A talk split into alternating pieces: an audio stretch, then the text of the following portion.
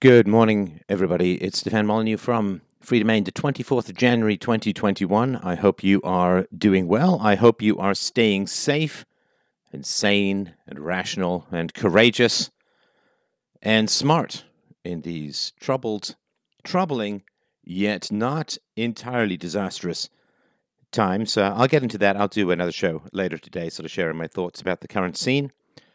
But we're going to turn to a country I've talked about fairly extensively over the course of the show.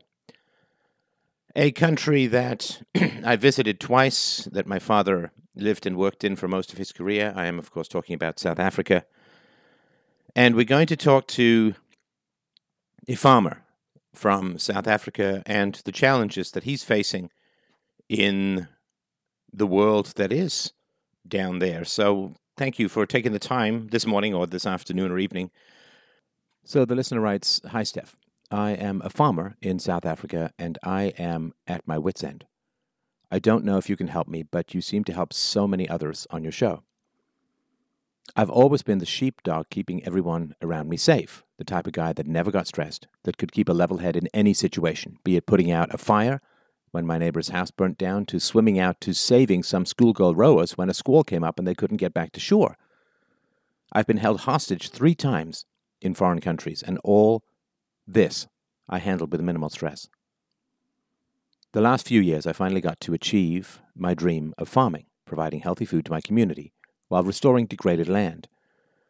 About two and a half years ago now, some political parties started pushing the expropriation without compensation narrative pretty hard, and since then my farm has been hit 16 times. Equipment and livestock stolen, my whole cattle herd slaughtered, even the young calves that I had raised all by myself over the past five years. These were like my children. My fences are also cut almost on a weekly basis. After that, I took a big hit mentally. I suffered panic attacks. Often, when I go to bed, I wonder if I'll get killed in my sleep or be woken up by someone coming in to torture me first. One day last year, I was mowing fire breaks in preparation for our fire season when my tractor stalled and I could not start it. Something that before would be a minor mechanical difficulty sent me into shock. I barely knew where I was, battling to breathe and bawling with tears. Since then, I have sought therapy, as you suggest, in your shows. I had all but fully recovered and was focusing on immigration plans. It looks like I'll be in the UK taking up a job there around March if COVID doesn't close the borders again. So I thought the worst was behind me. Well, this evening one of my neighboring farms was attacked and three of the residents killed. I now am back where I was before, like I'm in a fog with a gorilla on my chest. I don't know what I'm hoping for, maybe just an encouraging word, or maybe just for someone somewhere else in the world to know my story if I'm next on the list of farmers to be killed. Thank you for trying to bring rationality to this increasingly crazy world. God knows we need it here and thank you for all you do. Your shows have helped me a lot to see and avoid some potentially terrible relationships. I am very sorry to hear about all of this. Uh, I obviously can't say that I'm terribly shocked, but um, why, why, don't you tell us a little bit about yourself and your history and uh, where your heart and mind is at right now? Uh, yeah, well, I yeah, grew up in the suburbs. Not a not don't come from a farming family or anything uh, but was always interested in in, in nature and uh, yeah, raising good food in it. um, I worked in, in engineering before that, uh, or before coming into farming, and uh, worked all around the world uh, doing industrial automation. And that that's where the I was held hostage in that in, in foreign countries. Um, and uh, yeah, now got the opportunity to start farming and did uh, I grew my farm from uh, small small spot of, of land, four square meters, growing tomatoes, and reinvested the money I made from that over and over again, uh, getting into chickens and then into into cattle. Uh, so that's the, the the idea of the yeah the whites that stole land and stuff. I, I definitely worked for for everything I built up. Uh, and uh, yeah, no, it's it's basically all been taken from me. I've uh, I'm still in the in the area, but uh, I can't farm anymore. I was actually making, uh, I was basically losing money, so I've had to, to stop farming because there's no point in as I buying more livestock in that when when they just keep on getting stolen and slaughtered. So I, I, was planning to immigrate, and I had a job offer in the States and in, in England, but the US has now closed its uh, immigration for because of COVID, and uh, the UK job now is looking a bit uh, precarious now too. Uh, also, the borders being closed with COVID, so kind of stuck at the moment. Yeah. How long have you been farming as as a whole, and what's sort of the general trajectory of your farm experience been? I mean, I, I assume it started off obviously started off better than than it is now. So, what's the story of that? Yeah, so about uh, about seven years total farming now. So I started off very small scale, just like a market garden, and then uh, grew that to, to where I could afford to to lease a, a farm, and then yeah, building that up uh, to the point where I was uh, about a year ago, uh, two years ago when all this started, and then uh, yeah, I'm down to I, I, do bees as well, and that's all I've I'm still doing, doing honey production. And as far as the arc of safety goes, you say sort of seven years ago, has it escalated really since this expropriation stuff uh, and the propaganda that you know whites just invaded and stole all of these wonderfully complex farms from the blacks in South Africa, which of course is not true, but but is is it that narrative that has escalated over the last couple of years, or when did you really start to notice the vandalism and sabotage increasing? Yeah, um, the the narrative has been going on for probably I don't know twenty odd years now, but it wasn't very prevalent in, in the area where I am. Um, when I when I started when I moved to this area about seven years ago, it was probably one of the safest areas in the in the region. Um, we were some like the the guy that I learned my beekeeping from, uh, my mentor, he's in a different province, and there, seven years ago, they were starting to have they had a, a, basically a murder in their in their in their road uh, at least once a week. Um, down here, it was uh, in my province, it was sort of almost unheard of. But in the last uh, probably three or four years, it's got quite bad. Well, I assume that the people who want to drive out the whites and take their land, uh, or the farmers, you could say, and black farmers also get targeted. I don't think quite as much. That I assume that they're simply targeting the areas that are less violent with increased violence. Uh, it's going to be a shifting kind of assault, if that makes sense. Yeah, well, it seems to be be all over now. I think there were certain areas that were a bit more political. Um, so my province is not a very politically charged province. Um, but now it's spread to to the whole country. Right. And what happened to your neighbor? Uh, I was I was out. Uh, I do archery as a sport. I was out at practice. I got a I got a message on our, our area WhatsApp group that there was a attack in progress, and uh, a few minutes later, I got another message saying uh, not to come because you know, we, our police are basically non-existent. Um, like our, our, local police station has, I think, 12 officers over three shifts, and they cover an area.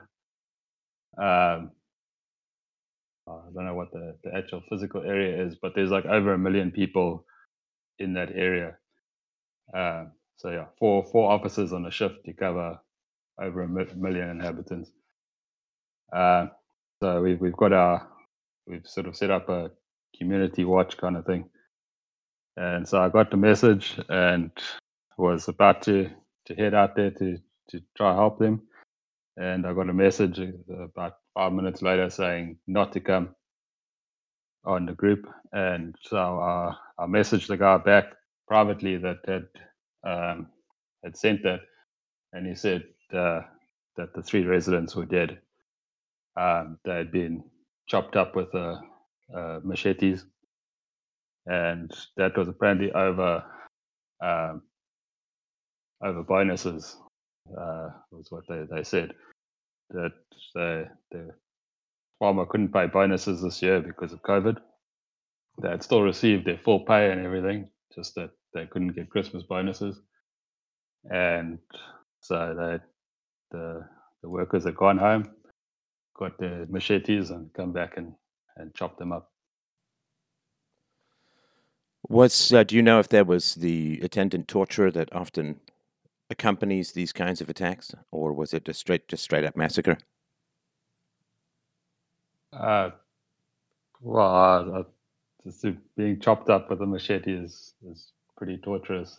Um, yeah, it's not just like they were just cut down in a, one or two swings; they were chopped into pieces. You know? Was it a family or mostly just men? No, it was uh, uh, the, the farmer, his wife, and uh, his father-in-law, mother-in-law that, that stayed with them on the property. And I assume that uh, not, it's not exactly like the killers are about to be hauled into justice, uh, even though, of course, we assume, given that it's the farmers' workers, there's some idea at least of who they were or who they might have been. Uh, it is actually as, as bad as it sounds. It's one of the, the better cases. Um, our K9 unit did actually manage to track them down and they were arrested. Um, I'm not sure of the, the outcome of the, well, I presume it hasn't gone to court yet. Um, so I don't know what the outcome of that is, but it's it's, the only only attack that I know of where where anyone was actually arrested. Ah, okay. Okay, I see. I see. Uh, we've had a couple others like uh, a few months previous. Um, the whole family is about five, six people. Um, they they were beaten and to the point where I couldn't actually identify them. Uh, had so many stitches and swelling, and that uh, the son was shot in the neck. Luckily, they all survived, but uh, yeah, there were no no arrests made in that one. Uh, earlier on in our last year, uh, there was a a woman and and two kids uh, that people came into the house, pepper sprayed them. Luckily, she was able to get herself and the two kids into lock themselves in the bedroom and put a message out on the group.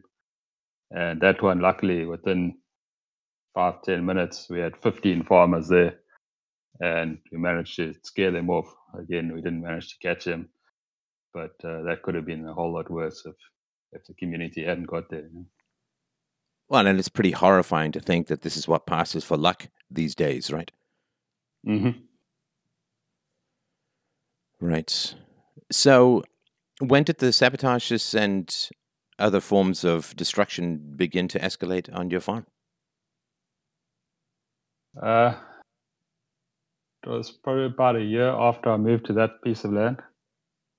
So, yeah, about two years ago now. Was it a slow escalation, or was it like a light being turned on, so to speak? Uh, there was a.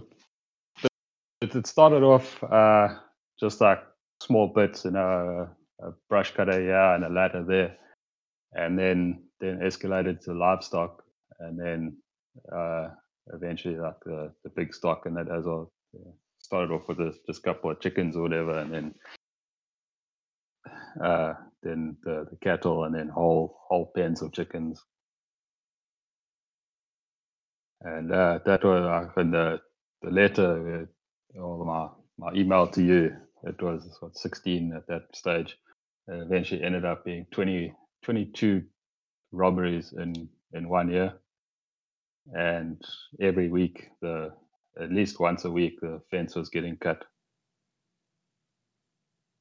Well, and of course, knowing that people are roaming around your property with significantly ill intent is terrifying. I mean, it's really alarming. Uh, it, it the stuff you talked about before, terrifying though it was, it was well what they used to call one and done, right? Like it's one thing and then you're done. Whereas this, of course, is chronic, right, and escalating, so it's going in the wrong direction.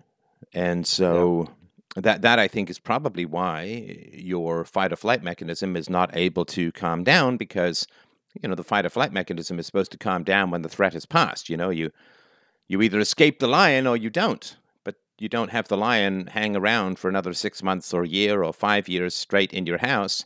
Uh, then it's a little tough to well, it's impossible really to wind yourself down because you're you're unconscious. Your autonomous nervous system is signaling to you, and rightly so, I would imagine, that you're in a situation of significant threat, danger.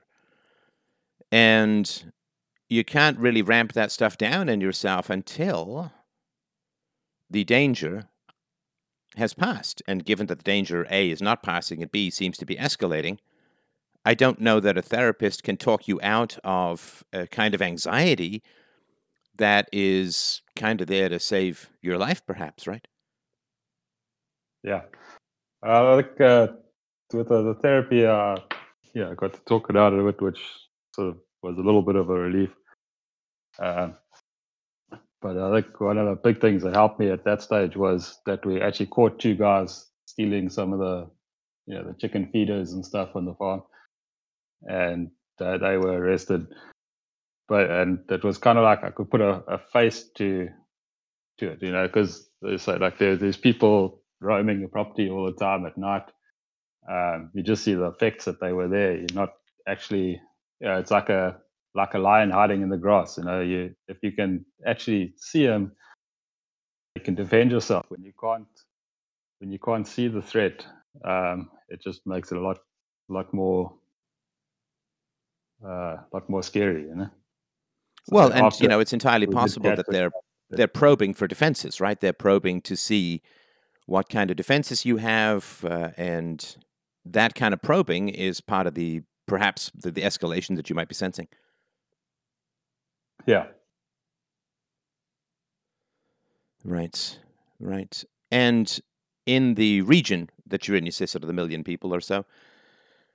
Do you? I mean, you must know of, of other attacks or predations of this kind? Yeah, I would say there was, uh, well, I think three fairly close to me in the last six months or so, uh, and then, and I in the yeah, more in the say hundred k radius is uh, quite a lot more. And what are your capacities for self defense? in these situations? Uh, are people often prosecuted for defending themselves, or is it something that's recognized as a right, or how does that play? Uh, no, it, it's if you defend yourself, uh, unless you can prove that you were under direct threat, um, you you would get charged. Um, uh, sorry, I'm getting a bit flustered here. Um, you like even if there's someone in the house with a weapon, um, unless you can prove that they were actually coming towards you with it and uh, an immediate threat, you, you're not allowed to defend yourself. And how on earth are you supposed to prove that? That's a problem, yeah. Right. So you're kind of caged in almost by your own fences. And then your right of self defense is largely stripped from you. In fact, it's not even like you don't have a right def- of self defense. It's that your right of self defense is almost turned against you often. And so yeah, I don't often, see any. Sorry, go ahead. Uh, often with these breakers, that they they will break in and take firearms and stuff. Our, our police station was actually there was an attempted robbery at the police station. Um, a, a, group of people that have been known to be attacking farms uh, tried to rob the police station of, of firearms. Uh, the, the only plus to that attack was that the guy who was on duty at that stage was out back smoking, and he heard the thing inside and and got the drop on them because you know he wasn't where he was supposed to be basically. Um, yeah, also obviously we're not we don't have any Second Amendment or whatever here, so it's very difficult to get firearms and that. So defending yourself when you're alone is, especially against a group of heavily armed people, is uh, not easy. Uh, as far as defenses, I sleep with a knife and an axe next to my bed, and that's basically all I've got. I imagine that the sleep is rather in quotes these days, listening for sounds and and so on, right? Yeah, I don't sleep very uh, very soundly. Uh, yeah, any any sound, and I'll be up and looking around for it. Uh, even uh, if I have friends stay over, which is not uh, not very common anymore because uh, I feel responsible if anything had to happen to them. So I don't generally have people out to my, my home anymore. Um, and yes, if there's any any movement in the house, um, yeah, you hear a rat or something, and you know I'll be up for the next three hours or so. Yeah, just lying there, listening for for anything else. Right. And when did you decide to leave? Uh, after after my cattle were slaughtered, it was was quite visceral. Say like I I raised all those cattle myself. Uh, yeah, from the calves, three month old calves, they probably only weighed 20 kilos, 25 kilos. Um, there wouldn't even have been any meat on them really. So it was just like a senseless slaughter.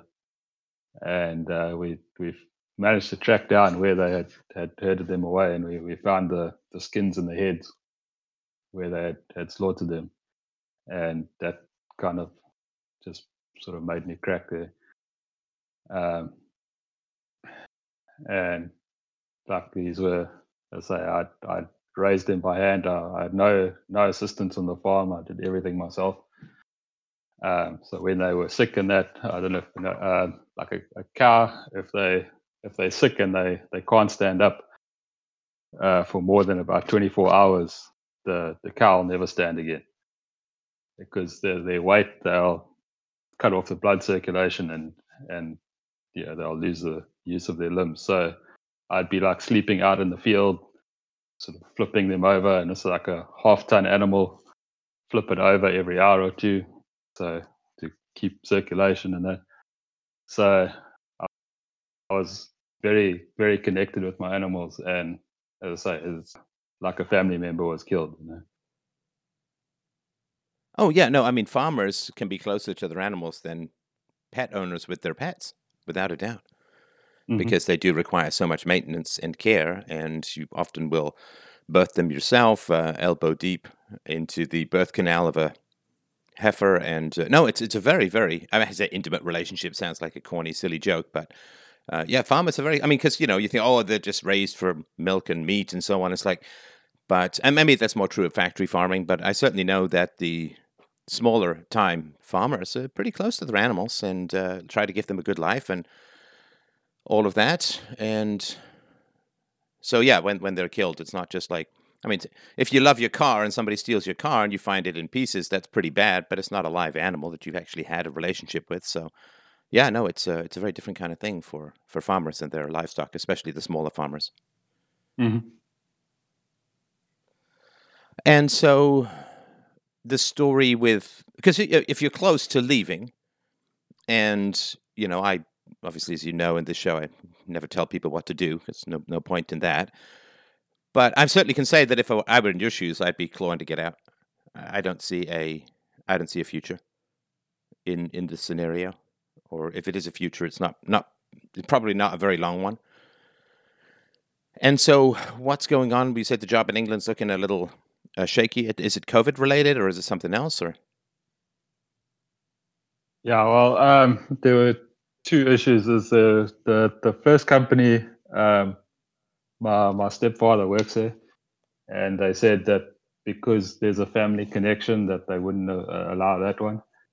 Um, Uh, we found another company, another job, which is was a possibility, but they, um, yeah, they don't have as much work at the moment because of COVID, and so they're saying that they might not be able to afford to take on another person now. So, yeah, we we just it's where where things were looking uh, a year ago, we're looking, you know, almost almost a certainty I was going to go within the next 12 to 18 months. Uh, it's now, it, it's, uh, I'm not sure. It's kind of all up in the air at the moment.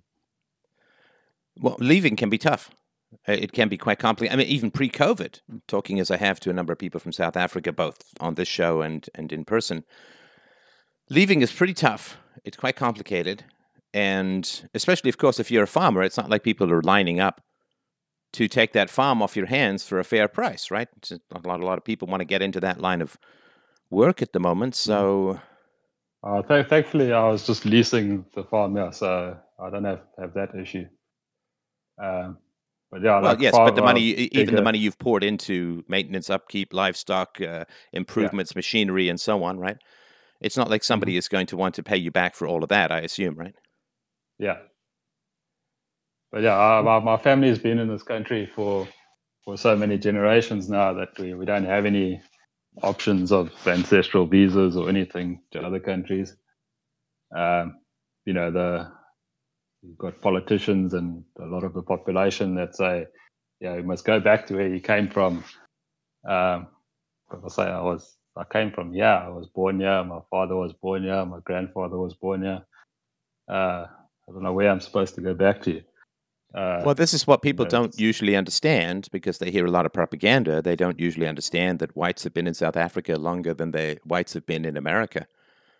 And so, if you have people who sailed over with the Mayflower, and you know, hundreds and hundreds and hundreds of years later, they're told to go back where they came from, their their descendants, it wouldn't really make a whole lot of sense. But you know, the whites in South Africa have always been portrayed as you know an invading force that displaced the black population, stole their land, and so on which you know you and I and I'm sure a good number of this audience know it's simply a false Marxist narrative. The Marxist narrative being, of course, that everybody who's successful has stolen from people who aren't successful, and the South Africa was largely empty when the whites arrived because it was so difficult to farm and there wasn't enough game for the Bantu to live on, who were the blacks to the north.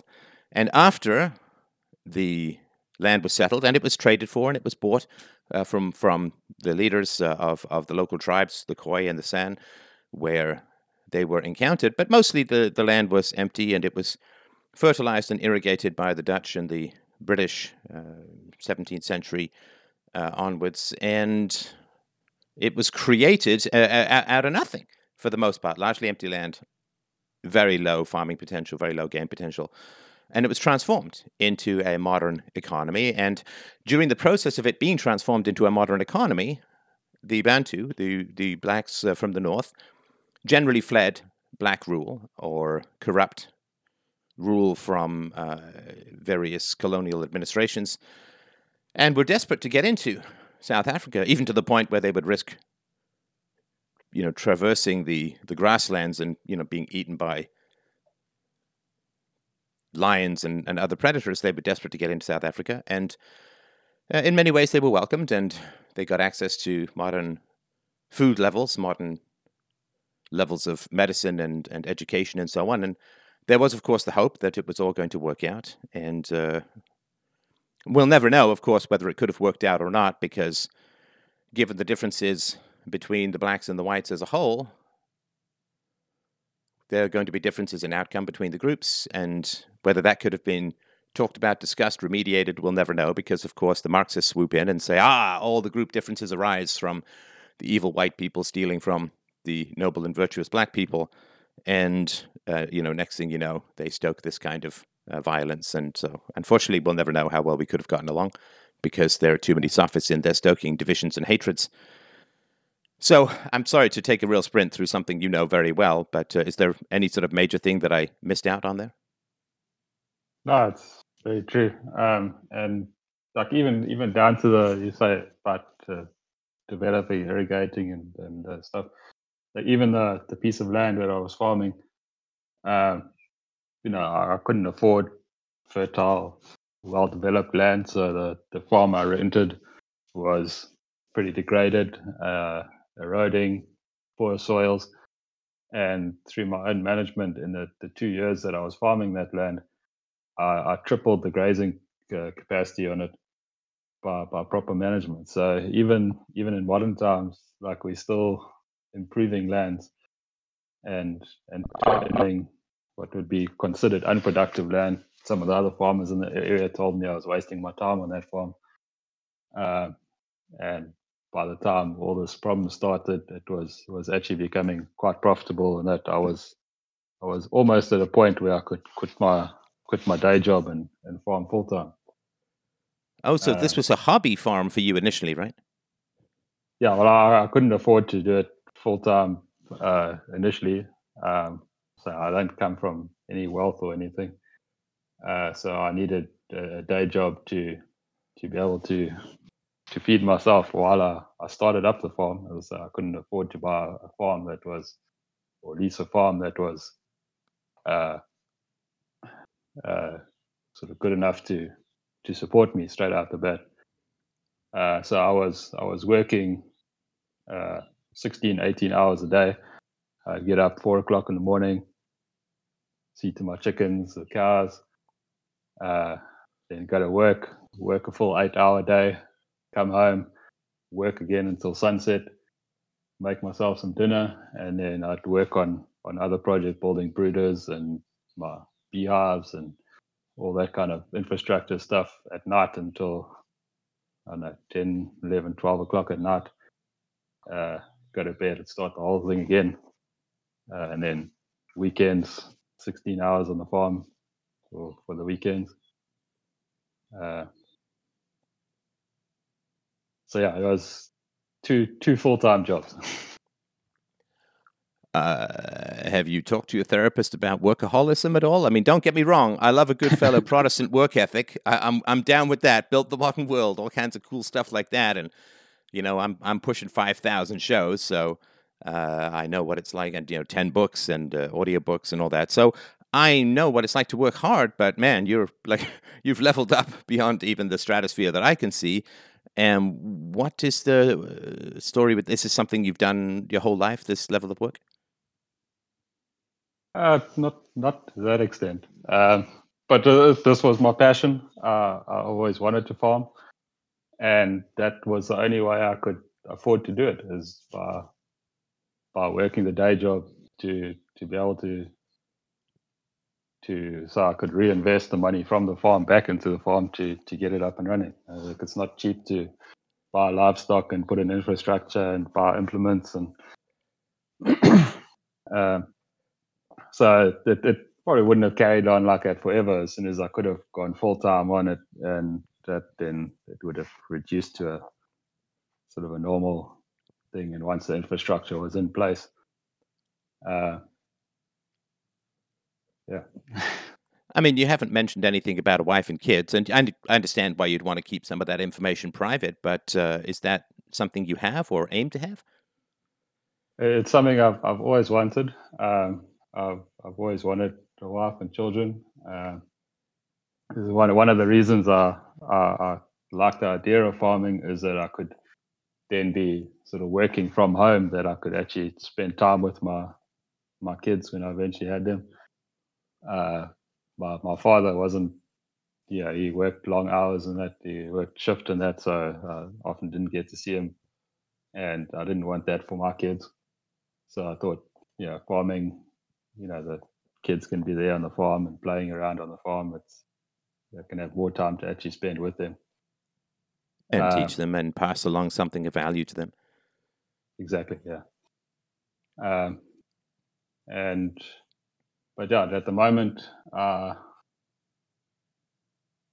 I, I, that's one of the reasons I wanted to, uh, decided to immigrate is because, well, to try to immigrate, because at this point, uh, I feel that uh, as much as uh, I like nothing in the world better than to to have the kids and that, I, I don't want them growing up in this environment. Uh, like even at work now, I get told by my colleagues that you know I owe them because I'm because of my skin color, um, and stuff like that. And I, I don't want my kids growing up in in that that kind of environment. Oh yeah, uh, so just just who d- those who don't know, and of course fill me in wherever I go astray. But this the Black Empowerment Program in South Africa, even though blacks are by far the majority in South Africa, uh, whites are still discriminated against when it comes to hiring policies. So affirmative action is not based upon white majority status because whites are a minority now and are still heavily legally discriminated against when it comes to getting work to the point where hundreds of thousands of whites are functionally unemployable and living in shanty towns and and you know I guess they say serves you white for Soweto, but that's a whole other story. But yeah, so the, the affirmative action thing doesn't you know, here in America, Eric Holder not too long ago said, "Oh, with regards to affirmative action, we've barely even begun." And you know, it's been in place for what 40, 50 years. So, yeah, just there's no illusion, just so there's people aren't under any illusion that uh, affirmative action is going to diminish when whites become a minority. Uh, South Africa is is you know pretty clear evidence that mm-hmm. that's not what happens, and it makes it very hard to get a job as a uh, a white man, a white woman. Yeah, even even down to the point where now during COVID, um, it was was stated categorically by by government that that white businesses and that weren't weren't eligible for COVID relief. Um, so if you were a, a, black business owner, you could get uh, assistance from the government, and if you're a white business owner, you've got nothing. Well, and there's none uh, of this self-identify as a black business owner nonsense, right? I mean, you really got to show it no. pretty vividly. no, that definitely doesn't cut it, yeah. Right, right. now, uh, with regards to where you are as a farmer, I mean, if you were going to, was it you said? Uh, sorry, you said March, which I thought maybe meant this March, but then you also said twelve to eighteen months. So the March thing for the job at the UK was that this March or next March? Uh, it's supposed to be the UK thing. Um, that only came through. Well, the, that offer only came through late last year, so it was supposed to be March this year. Um, and that's the one that's kind of uncertain, right? Yeah. Um, the the one in the the states, um, the the specific visa thing that the, the company was applying for, um, they said that would take about 18 months to go through, and but obviously that all been scrapped now because of the the COVID lockdown there. Oh yeah, no, you're only going to be able to get into the U.S. if you're part of a caravan from Guatemala these days. So yeah, no, no hardworking people with a resume need apply, right? Yeah, I was thinking maybe with Biden in now, I need to book a book a flight to to Mexico or something and, and take a walk up north. Right, right. Seems uh, seems the only way in at the moment. Listen, you're you're a smart guy, so I'm not trying to solve any of your problems for you because I'm sure you've thought over this. Just to sort of put my own mind at ease, though, with regards to the UK thing, is there possibility of oh, I'll work for free for six months, or reduce salary, or I'll just take commission, so it doesn't cost you unless I make money for you? Is there any negotiating options for their concerns with regards to the profitability of their firm under the COVID regime?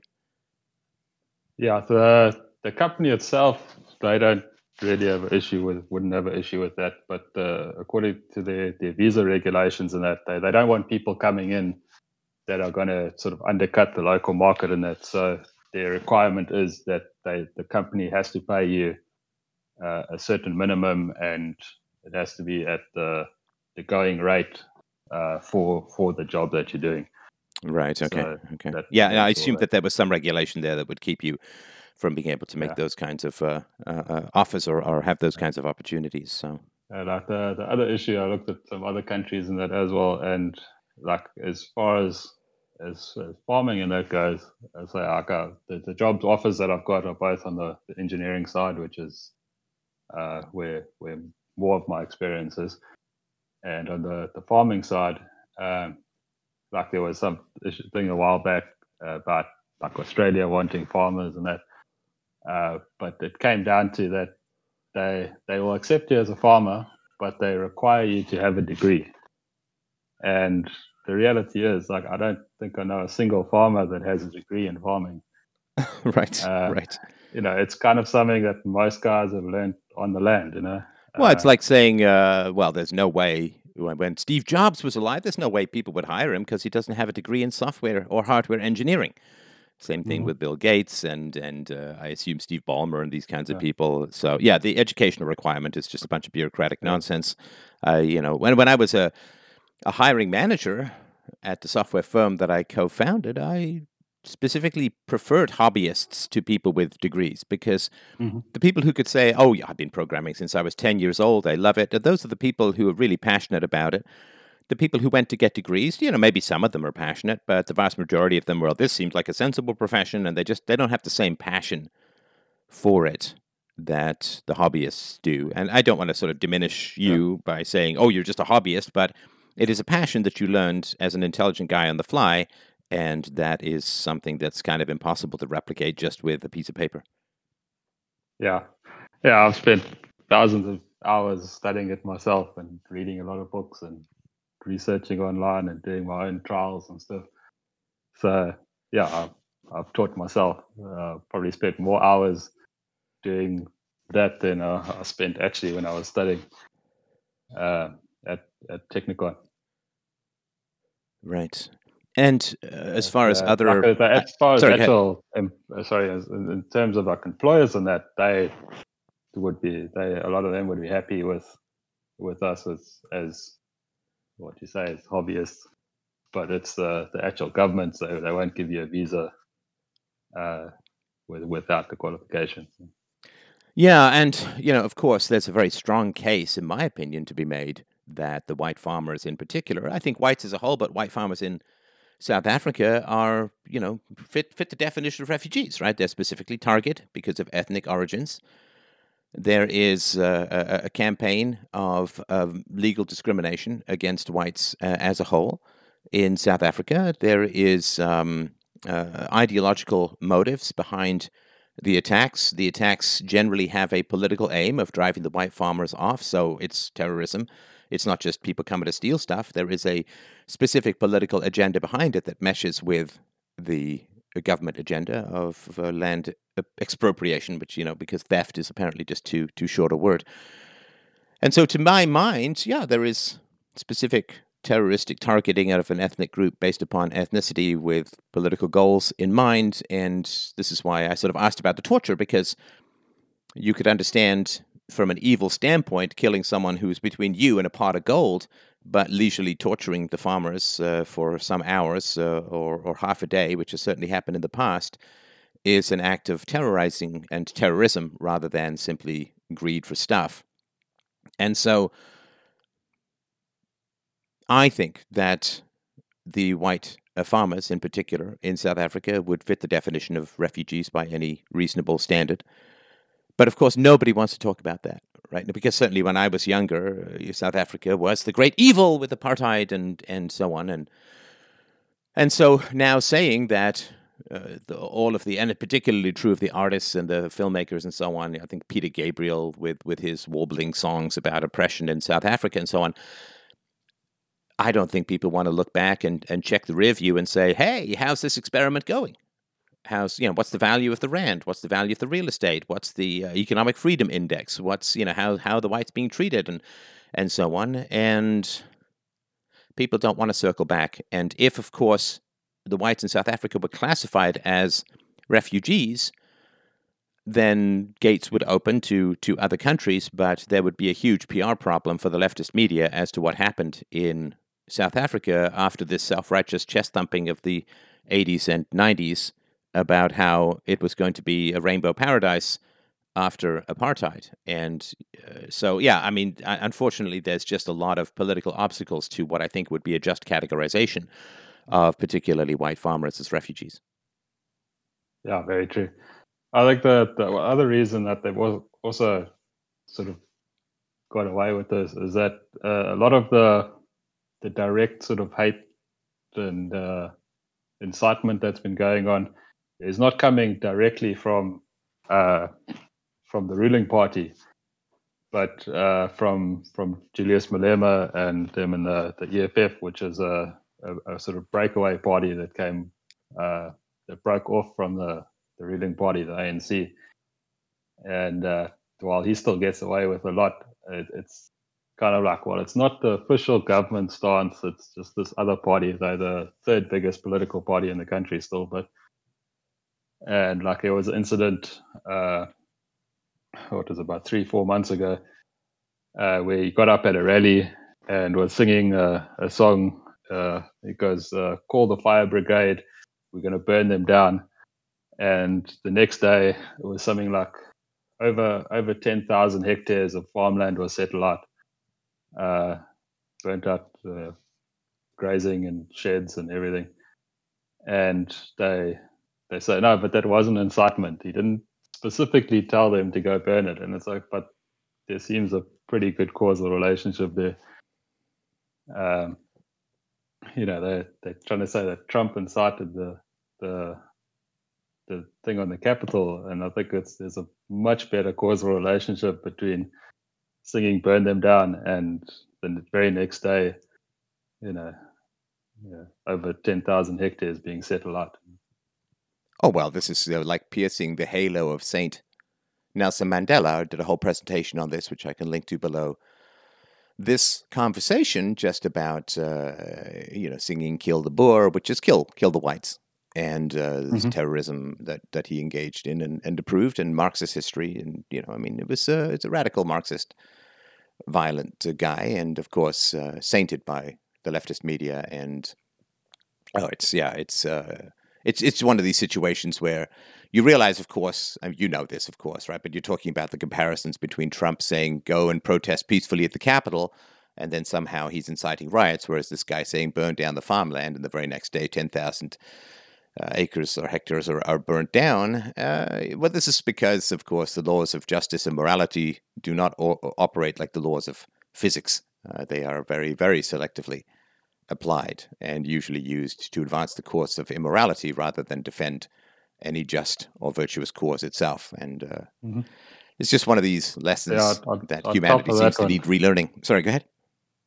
Um, the, that uh, incident where all that farmland was burnt down. Um, well, there's uh, singing that, that song about the fire brigade and burn it down, and they were also singing uh, "The Kill the Boer," um, which is actually in a court case they they they have sort of certified that singing that is considered hate speech, even though no charges have been brought against them. But that that rally where they were singing that was actually they were protesting a court case for two guys that stabbed a, a, young farmer to death and hung him up on a pole so that everyone could see. Um, and they were protesting the court case against the farm murderers that farm murderers that had been caught. Right, right, so, yeah. yeah, yeah, because it's my tribe. It's my tribe, right or wrong. Yeah, I mean that's that's the vast majority of the world. It's my tribe, right or wrong, and and the right or wrong doesn't really matter. It's my tribe, right or wrong and you know thing. whites as a whole have universal a universal approach or concept to ethics which you know has certainly great value philosophically and culturally and civilizationally but you know unfortunately when you live in a world where tribalism is the norm and you are a universalist as i've said before it's like playing a game of of football where you pass to the other team, but the other team only passes to themselves. Well, you're not going to win. It's uh, just game theory at this point, uh, outside of universal ethics. So, yeah, that's where things are. Now, uh, do you, uh, do you have any other options uh, if the UK thing stalls out? Uh, do you have any options? And I don't mean necessarily overseas, but in terms of turning in, and you know, I know it's a very painful thing to to talk about, but in terms of turning in your farm and finding uh, maybe a more secure or, or, gated community. You said you had a day job, of course, as an engineer in the past to get something like that, potentially again to sort of wait out an exit strategy.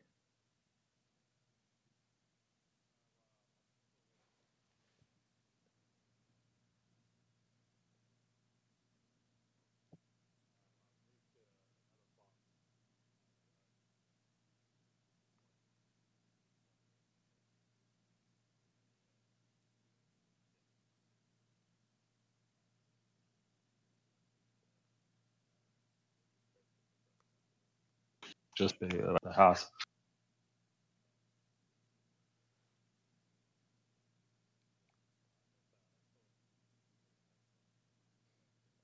Um, um, which Okay, so could give up. you but you're are you still losing money on the farm as a whole?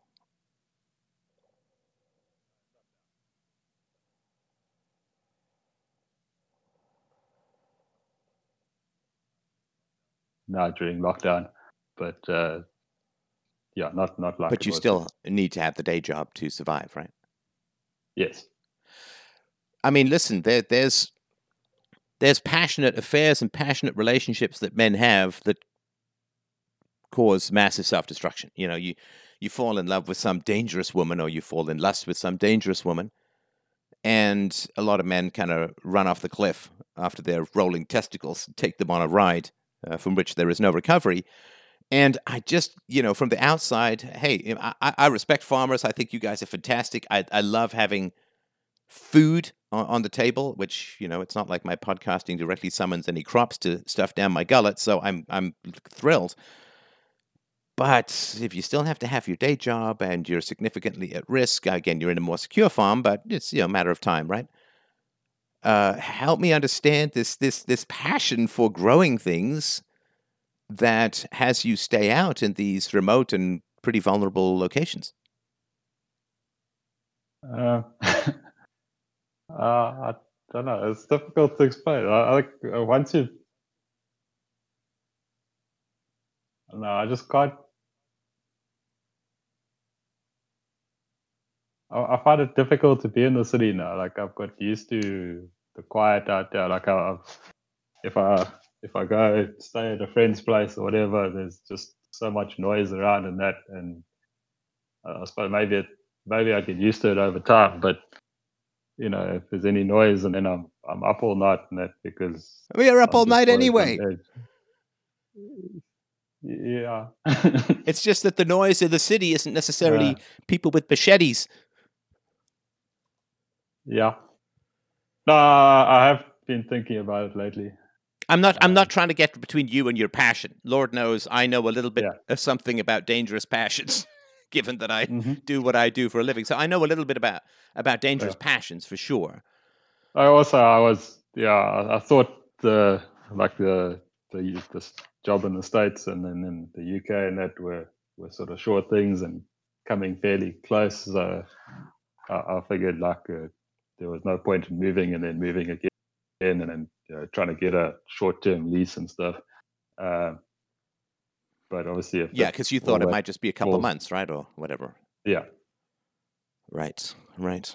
But uh, now that it's looking like it might fall through, uh, I have been considering it more.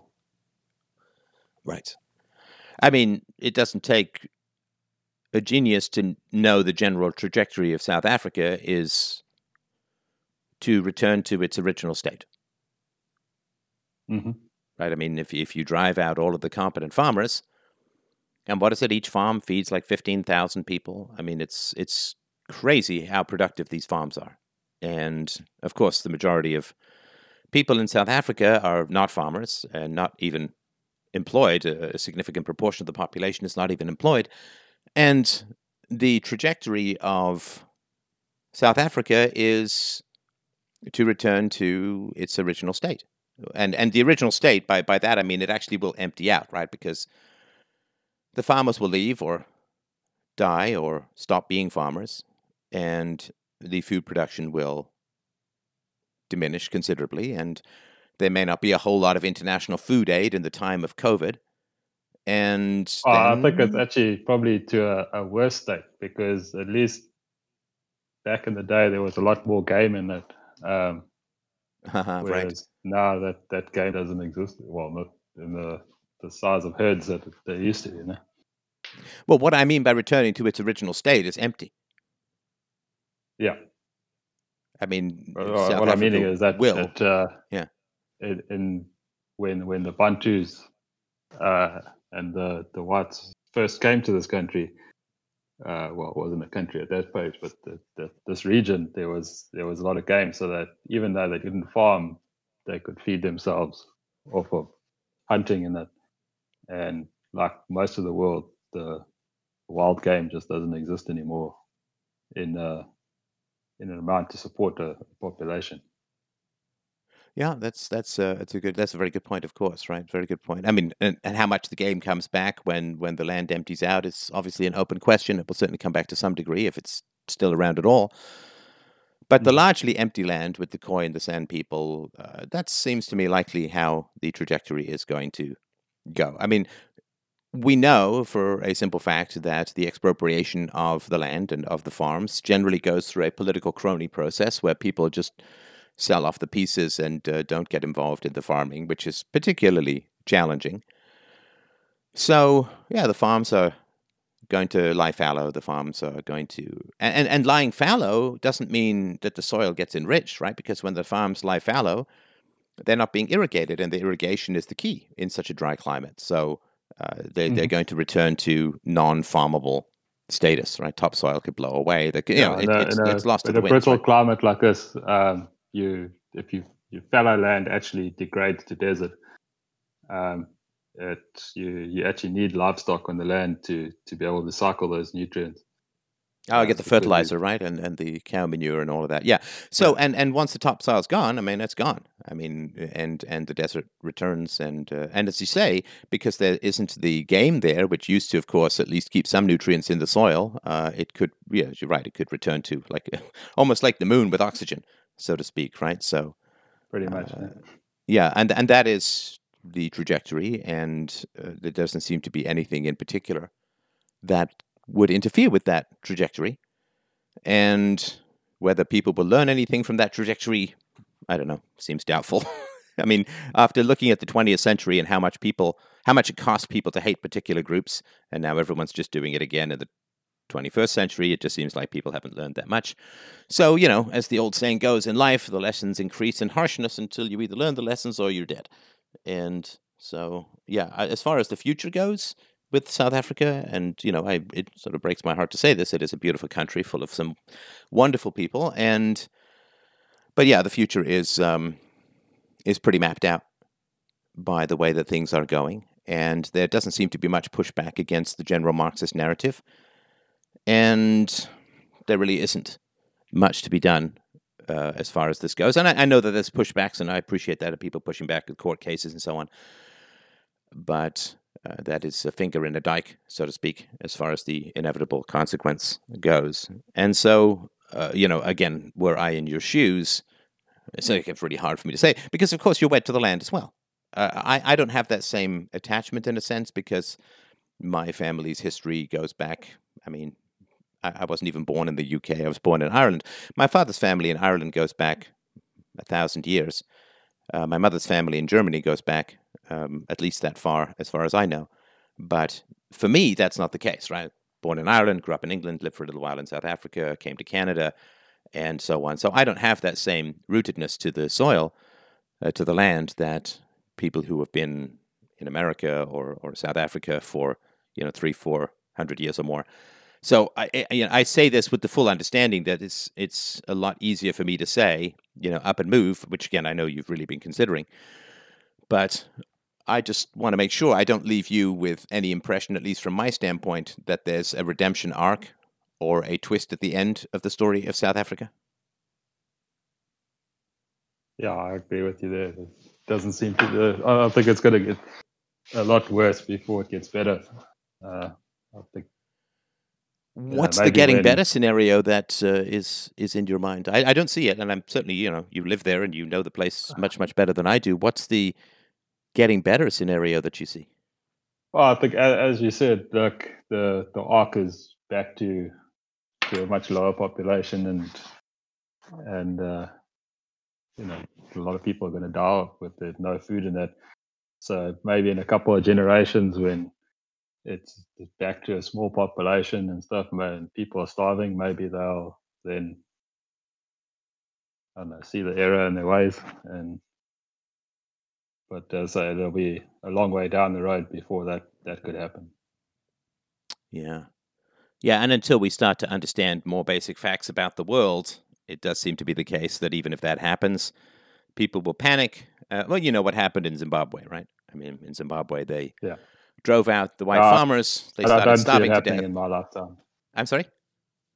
I, I don't see it happening in my lifetime. Right, right, yeah, yeah. In Zimbabwe, they drove out the white farmers. They all started to starve to death, and then they begged the white farmers to come back. Uh, but of course, uh, there were few takers in that scenario. So yeah, it is unfortunately it's a, it's a longer arc than even a young man these days might be able to live to see. So and and you know until we learn some more basic facts about the reality, it's not going to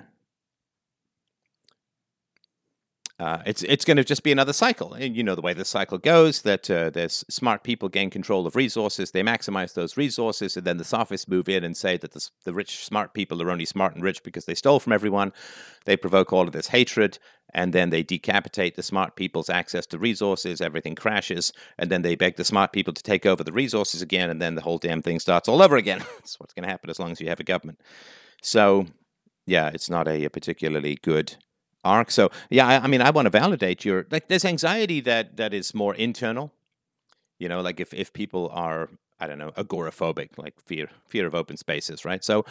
Okay, open spaces aren't going to harm you, so it's something that you can work and say, okay, what's the psychological origin of this? And you can compare it to reality, and you can say it's not a rational fear, which doesn't mean it's not real. It just means you've got to try and philosophize your way into comparing your fear to that which is real in the world uh, but this is not your situation at all, right? This is not. You, you, there's no such thing as murderous thief aphobia, right? That's yeah. that's not a thing, right? That's that's like lionophobia, shark in the water phobia. No, that's not that's not a real thing. Uh, and so, you know, I'm I'm not here to talk you out of any anxieties you might be experiencing because, yeah, I mean, you're right in my opinion. You're right to feel these things. You're right to fear these things. And I'm certainly glad that you're in a more secure position now. And I get that, you know, being in the city can be a drag if you've got used to country living, but uh, some gates and some guards is probably not the worst way to wait out an exit strategy. Mm-hmm.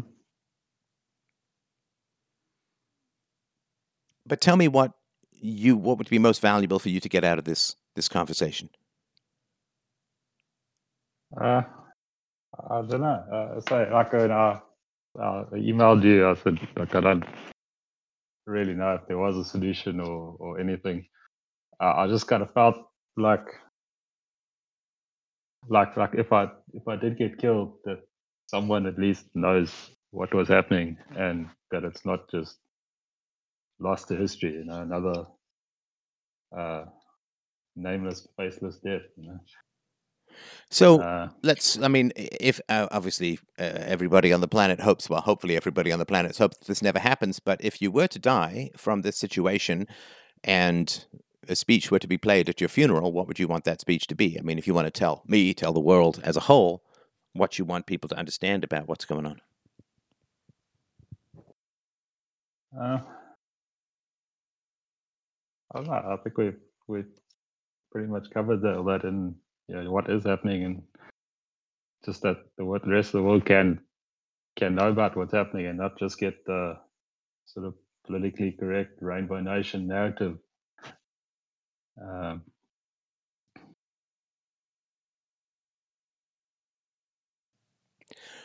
So your plan is to stay to continue to work for an exit strategy, which again I know is made all the tougher through through COVID. Uh, but you've got you're in a more secure location and you say better electric fencing and much less predation. So your goal is to stay to continue to work on an exit strategy, uh, and and that's that's the plan. And you know, I mean, certainly, I assume that you're feeling uh, slightly more comfortable in your new farm.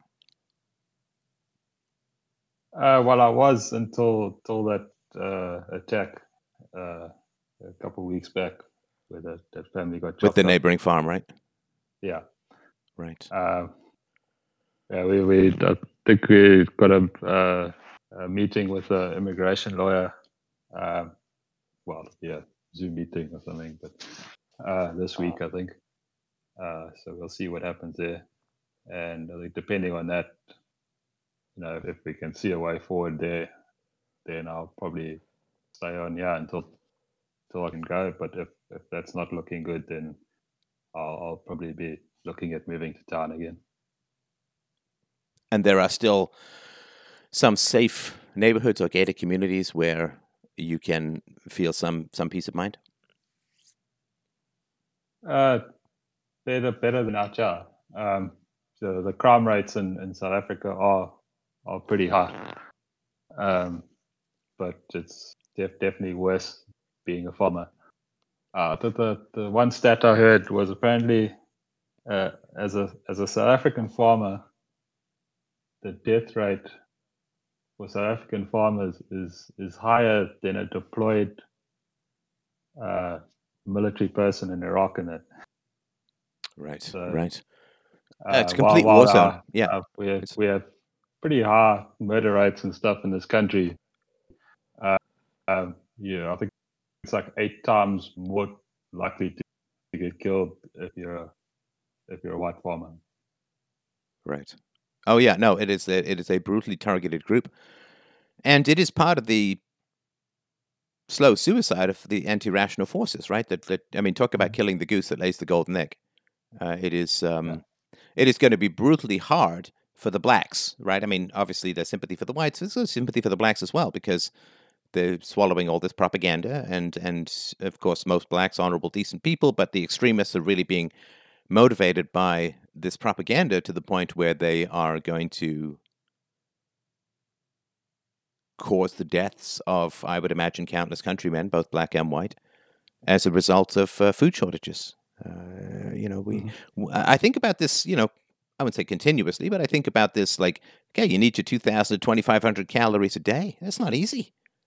It's not easy to get a hold of. You sort of sit there because I lived in the woods, right? And so you know, if you if you look in the woods, it's like, yeah, that's a lot of berries, man. It's a lot of roots and tubes and you know, rabbit or two. But you know, it's it's really tough getting that amount yeah. of calories uh, a day. And you know, without farmers, we ninety nine percent of the population just can't do it and we're all this inverted pyramid resting upon the willingness to work insanely hard that the farmers have. And when you start targeting and attacking them, it's almost like they're driven by the agenda. You know, there's this agenda among some people to like reduce the world's population significantly. It's like, well, you couldn't do a better job than convincing people to target the farmers. I mean, that that's going to drop the world population pretty damn quickly, and um, it's a real shame that it's succeeding so well.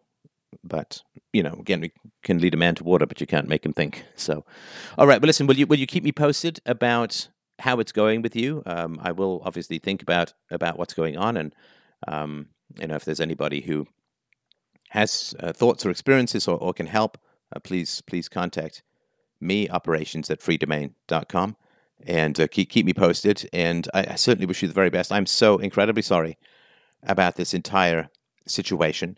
I'm I'm even more sorry that though it's inevitable that the leftist media is, is covering all this stuff up.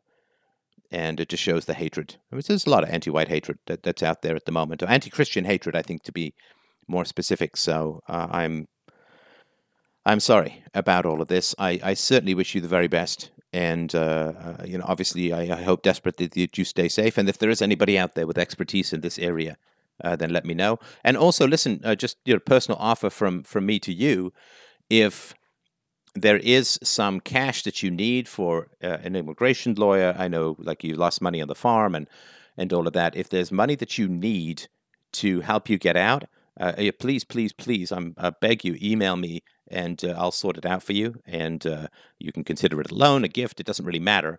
But if there's some amount of money that you need in order to get out, um, please let me know and uh, we'll, we'll get you out. All right.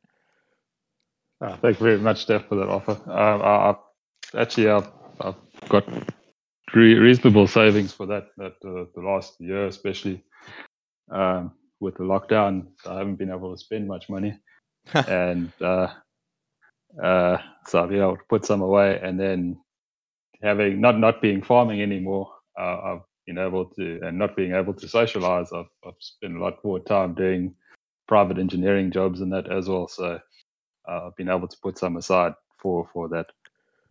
Good. Well, I'm uh, certainly glad to hear that. But uh, and and this uh, this is going out yeah. to everybody who's trying to get out of South Africa, if if it is a big money thing, just let me know and we'll see what we can do. So, all right. Well, listen, keep in touch. Thank you so much for keeping us up to date on the situation. This is the kind of information that people really, really desperately need to hear uh, in in the West. So um, thank you so much, and thank you everyone for supporting the show. Freedomain.com forward slash donate. Have yourselves a great great day. I will talk to you soon. Thanks, Stef.